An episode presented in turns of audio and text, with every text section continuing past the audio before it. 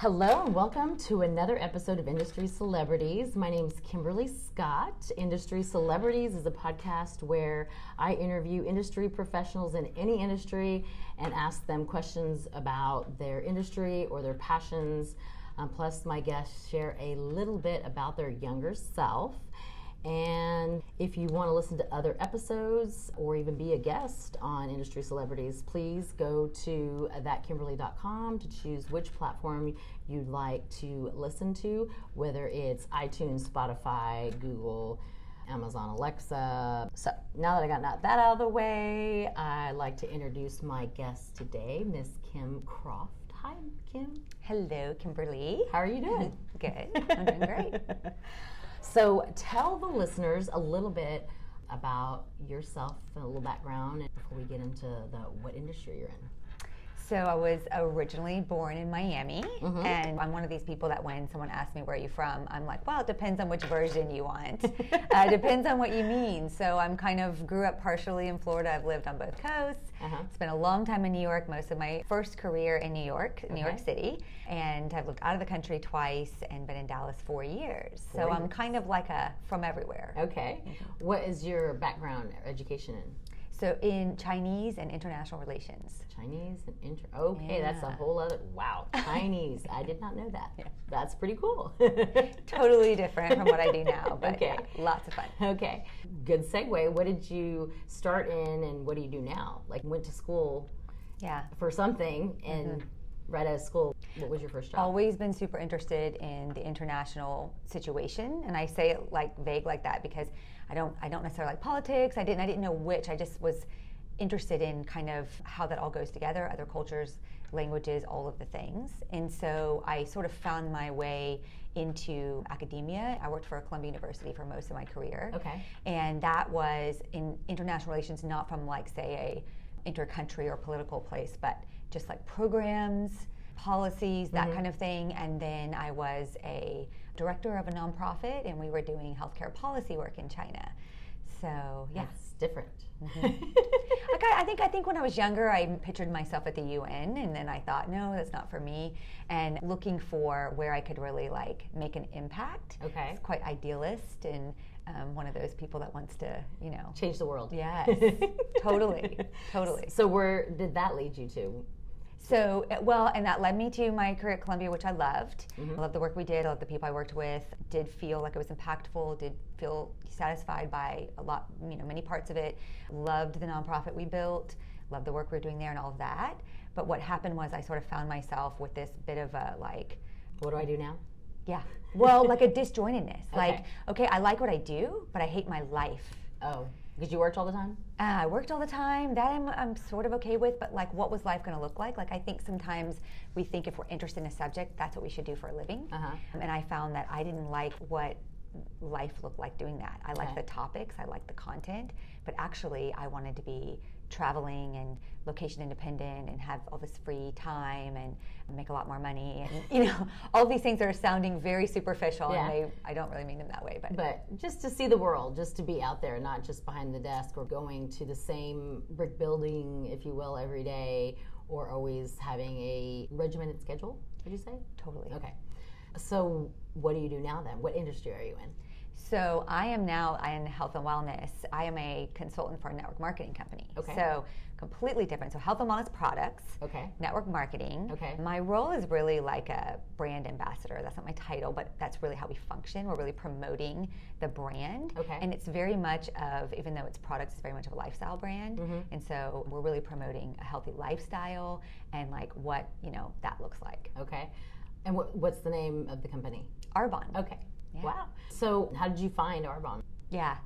I know. I usually say it found me. I really do feel like this happens to a lot of people. You wake up one day and you're like, life does look the same. Uh-huh. And then you start going, you know, is this what I'm going to be doing forever? And is my impact big enough? And is what I'm getting out of it actually going to be worth my whole life? Yeah. We spend seventy-five percent of our time at our job. Mm-hmm. We spend our time, our best energy, our best everything. years, yeah. our best everything with something that maybe we picked, maybe we didn't. Yeah. Maybe we chose the topic, but we didn't choose like the actual setup. Yeah. We took whatever job came to us, it led mm-hmm. us on a path, we went on that path, and I started looking at that path, and it should have looked good, but I found myself saying, I don't see my family, I don't own my time, I'm somebody that's gonna give one hundred fifty to whatever, two hundred percent, uh-huh. and I'm in a system that will never really reward me for that. Uh-huh. You know, this sounds kind of morbid, but at the end of it all, am I gonna look back and feel like that's the way I wanted to spend my best years? Yeah. And for me, it just wasn't enough, not from a how I generate my income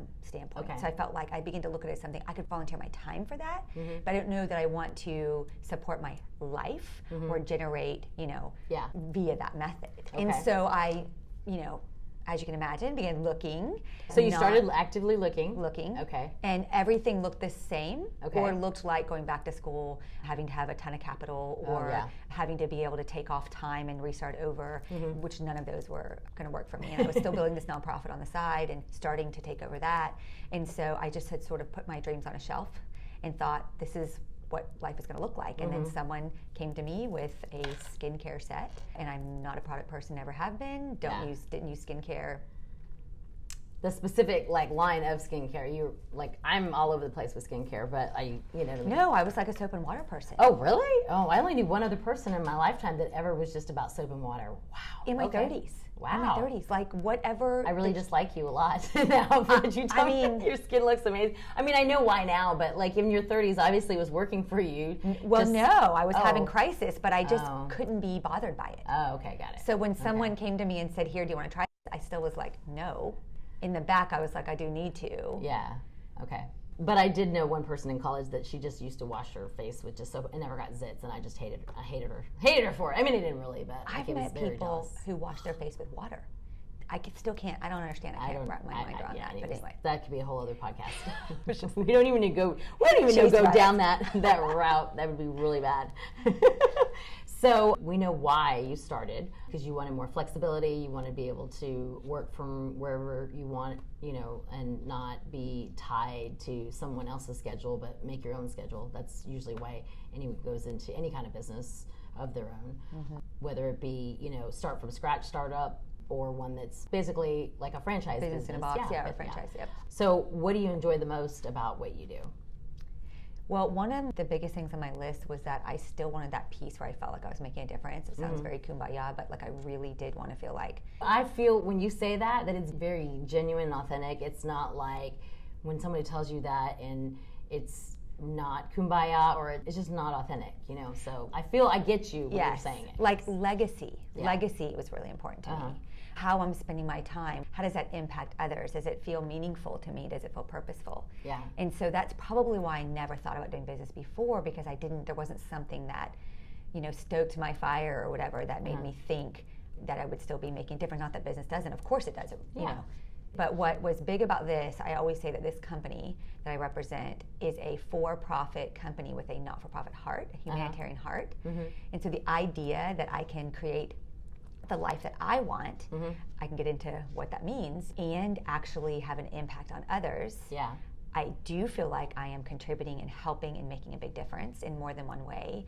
That's probably the biggest thing. And then the other is that I can actually give it away because I do recruit people. Uh-huh. And so the idea that I could help someone like me, mm-hmm. who was quietly desperate for several years, having gone back to school once, was in my dream career mm-hmm. and feeling at a very dead end and thinking, well, what do I do now? And yeah. how selfish can you be to not, you know, yeah, and absolutely. At this place and thinking, where am I going to go from here? Yeah. I could help that person. Mm-hmm. So, yeah. So how did you get over the stigma of it being, for the correct terms, multi-level marketing, right? Mm-hmm. Which I don't like to use. That's why I said franchise, because that's what it is. It's it's a franchise. It's a business in a yeah. box. It's, yeah. you know, it's still all the responsibilities of running a business. How did you get over that? You know. And they even now use terms like social marketing and things, because I think not so much to get away from M L M, but to really describe what it is, because what we do really is, it's not exactly like that, yeah, what we picture in our minds, but yeah. I don't know that I'm totally over the stigma, uh-huh. right? And it's funny because I can tell you, I would do this over again a million times. Mm-hmm. I think all the world should look at this. Yeah. And I don't think it's for everyone, yeah. but I think it's for a lot more people than think it is. Yeah. And yet, if I go back to my old colleagues in academia, I inside still maybe feel a little apologetic. And I think it's because It's me picking up their misunderstanding about it mm-hmm. and wanting people to understand yeah. how this is different. So I think we do deal with that. I mean, I had a very supportive environment, and uh-huh. I had people that supported me in my decision. Yeah. But at the same time, you still I had to fight stigmas. Well, I had people say, but surely you're keeping up your resume, right? Yeah. Like, you're not really doing this, right? And these are close friends of mine. Yeah. So I think I, I think that I know that people still think that. Yeah. And so, I mean, how do you get over it? Because, I mean, name something. Yeah, name an industry whatever. that doesn't have some sort of stigma. Right. Yeah. Well, I mean, I, I do have to say that when you and I first met, that that was not the first thing out of your mouth. We had great conversation about so many other things that, you know, at our lunch networking. And even then, when we met again, like, I think because in the generation that I grew up with, my mom selling Mary Kay and, you know, other products like that, it was just not something that, that I got into. You know, I was always willing to support other people, and, you know, I buy a, a skincare makeup product, but I don't sell it. You know, I'm like, I told my right. friend, hey, I'll buy it from you, but, but I'll never please, do that. Yeah, but please, because I was running my own business. Like, yeah. it's it's hard.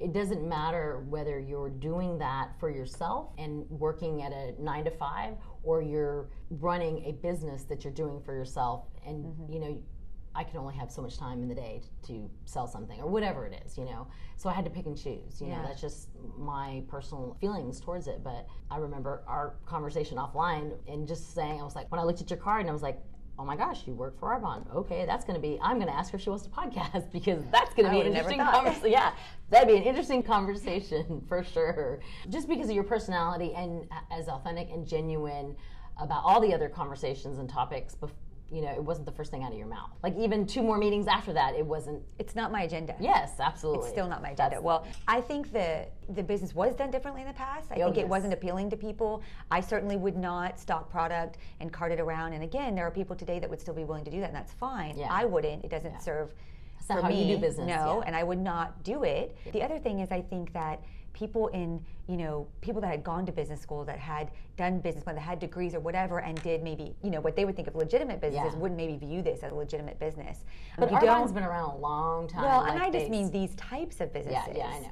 But because you don't have to have a certain, like, skill set to get into them. Now, mm-hmm. you, it's not open to everyone, yeah, and that's what people yeah. misunderstand. And I think that what you're saying, different companies do attract different types of people, and yeah. Arbonne is skews to the highly professional and highly educated. Yeah, okay. I mean that—that's the people that make up Arbonne. Okay, um, are from every walk of life, including mm-hmm. former Wall Street execs to teachers and lawyers and doctors mm-hmm. and surgeons mm-hmm. and politi—you know, everyone. Yeah, and I think that that is a factor, right? Yeah, um, absolutely. That is a factor, but I think it's that it's a couple of things. It's that this is a legitimate business now, mm-hmm. and it's a very viable business, mm-hmm. and it's not done the way it was. I mean, yeah, we absolutely not. People, yeah. we have influence on Instagram. We have all of these things. We we know. I mean, we do most of what we do. We have Yelp. We have Google. I mean, that's social media alone, and and the internet made it so much easier for any. Any kind of business. Doesn't matter if it's, you know, Arbonne or if it's, you know, mom and pop printer to, to Coca-Cola. Social media is definitely, and the way we communicate yeah. is taken that, you know, to a different level, like business. But I in think general. That in itself is is kind of a form of network marketing. Oh, absolutely. And yeah. so I think that's well, it's now your network. People. Yeah, it's your network that you're you're a brand ambassador for whatever you enjoy, whatever you love, wherever you work. I remember when we first got employees, because we were on social media, our company, you know, was one of the first that that did Facebook in the apartment industry. And we would tell employees, hey, look, if you're going to be on social media and you are going to put down that you work for us, then make sure that you're, you know, you don't do X, Y, and Z and be representative, blah, blah, blah. Mm-hmm. And then the other thing is, if you're not going to accept anybody from, because that was back before there was any word called influencer, you know, more brand ambassador, the same things, but we were like, hey, if you're going to not accept, you know, the the person that sits next to you, then don't accept anybody in the office, because then everybody takes it personally, you know, mm-hmm. like, so, like, we had some rules, and if we're not on it Monday through Friday, eight to five, which we weren't, then you better not be on it. Like, like mm-hmm. there are certain things, like, let's mm-hmm. just not. And now it's the way people network, you it's know. The way it's, they communicate, yeah, the way they, the way share they share information. They, correct. The way they do business, the way they... Even like they, you a know, form of a website. one hundred percent, yeah. So that covered, why should somebody consider getting into your industry all by itself? But we could definitely podcast. We could, we could do other we could. We uh, could. topics, because I was very intrigued on just... that side because of, you know, like I said, you know, growing up seeing my mom, you know, she worked for State Farm for thirty-five years and, and did Mary Kay, you know, and she dabbled. It wasn't like she mm-hmm. ever got the pink car, but she was always about that, and, and Herbalife, I believe, was the other one. Mm-hmm. But it just never went anywhere. So, like, you know, when I started my own business, it was like start up from scratch, the hardest thing it ever, you know, it was mm-hmm. like birthing a child. And when I tell people, you know, I went to college for my B A and nobody's ever asked to see my transcript, but I earned an M B A from starting the business. Like, you yeah. know, I didn't know what I didn't That's know. Right. And it was That's right. definitely, you know, the best experience in how to start a business, you know, from scratch. So, well, I was just thinking that the gig economy didn't exist back then.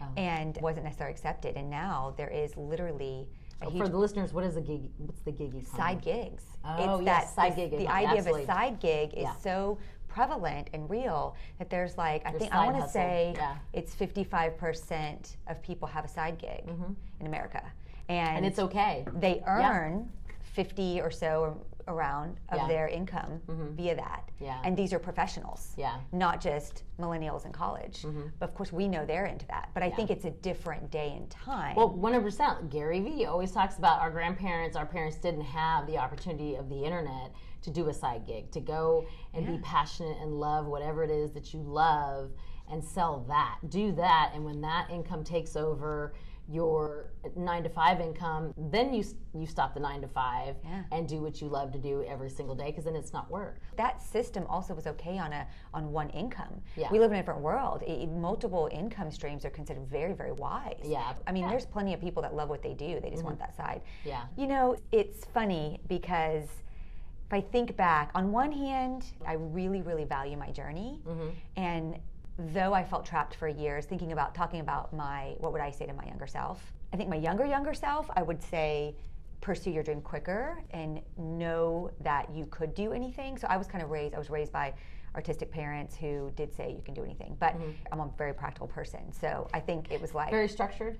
Not structured, actually. Very free-spirited. Okay. But I'm practical. Okay. And so that only works for some people type mm-hmm. of thing.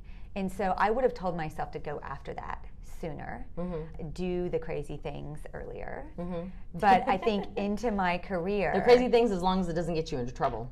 Yes, yeah, yes. Yeah. Not talking about anything illegal. Yeah. Adventurous, yeah, not illegal. Yeah. In my career, I do value even being stuck, because if I hadn't had some desperation, uh-huh. I would have never been open to something like this. I definitely was the person that would not never have done network marketing. And to this day, though I now believe it is one of the most viable options for half the planet, I really do, and I really mm-hmm. believe that everybody should take a look, if not just to open their mind. I, I won't go into why, for, be for the sake of time, right? Yes. But I wouldn't have given it a chance if it weren't for this particular company, because of the culture, history, how long, forty years, yeah. all the things about this company, yeah. I wouldn't have been open to it. Yeah. So I also wouldn't have even been open to this company if I hadn't been desperate. Correct. Because I was Very in, serendipitous, very, yeah. all the stars, God, whatever you want to call it, all aligned. Or like perfect storm, because yeah, okay. it was feeling more like a storm. But um, you know, things were bubbling up. Well, when you're doing what you believe yeah. you are supposed to be doing with your yeah. life, well, that's, how do you that, deal with that crisis? Yes, that's also going back to any business. Like, like you have to be passionate and love whatever you're selling, whether you are doing network marketing or you're doing a startup or you're working for, I don't know, widget company X, I don't know. You have to believe in your service or your product and be passionate about it in order for you to want to get up every day and do it. Because if you don't, then you shouldn't be there. Like, I it's agree. Something that I feel that our grandparents didn't have the choice. You know, they were like set to, like my grandfather did not graduate from even high school, but was a mechanic, and he was really good at it, so he moved his way up in the body shop, but he didn't have a choice to right, go right, do something right, else, you know? Right. My grandmother was a bookkeeper and decided, you know, that they didn't need two incomes. My, my grandfather was fine with her staying home, and but then she always wanted a side hustle and couldn't figure out what it was, and you know, but could only go so far because there was no internet. Like, it was just right. not the way it is now. Like, and I think even mindset wise, yeah, even for people mindset, that were for sure were counterculture or whatever, they just that just like wasn't you got married, an option. You had, you had children, yeah, you, you did what you did, you yeah. did what you did. Yeah, who cared if you didn't love it? You know, you just still had to do it because you had to take care of the family. And I think a lot of us Gen X are kind of caught in the middle of that because yeah. we grew up with I that. Forgot, still yeah, you're sort my of, you're my Gen X. Yeah, yes, Gen we grew X. up. Yeah, I know. Yeah. Me too. I love Gen X. We grew up with that. that sort of upbringing. Yeah. And yet we had the desires, but not the permission. We had the desires of maybe like the millennials. But not the permission. But not the permission. Correct. My, and so we had to we, we had point. to really go against the grain and break out yeah. if we did it. And I honestly believe a lot of people are still are not doing it. Yeah, not a lot of Gen Xers, yes. That like I, I feel it's coming around. I hear and feel more, I meet more people that are taking that leap. But my mother, kudos to my mom, she was definitely one that did not want the same life for me as that she wanted the better life, and she let me go away to college. And mm. I remember when she had to tell my grandfather, because my parents were divorced, so my grandfather, even though my dad was around, you know, just for some context, my grandfather played a huge role in our life. You know, I learned a lot from him, loved both my grandparents, but he looked at my mom and said, if anything ever happens to her, I will never forgive you, because he was pissed that my mother would be okay with letting her only daughter, the youngest, go away to college, because that's not what you did. When, you know, being Latin Isn't from El Paso, crazy? Texas, you know, and yeah. so my mom was like, because, you know, she yeah. could not even leave. Yeah.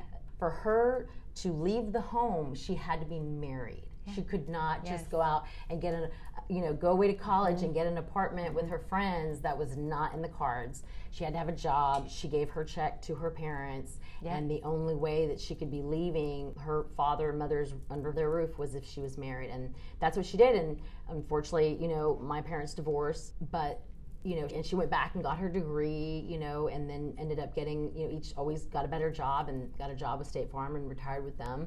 But Found it was a way to do it. Yeah, but it was just setting the car. So she's the one who set me on that track of like, you go do it, you go try it, whatever it is, I support mm-hmm. you, we'll figure it out.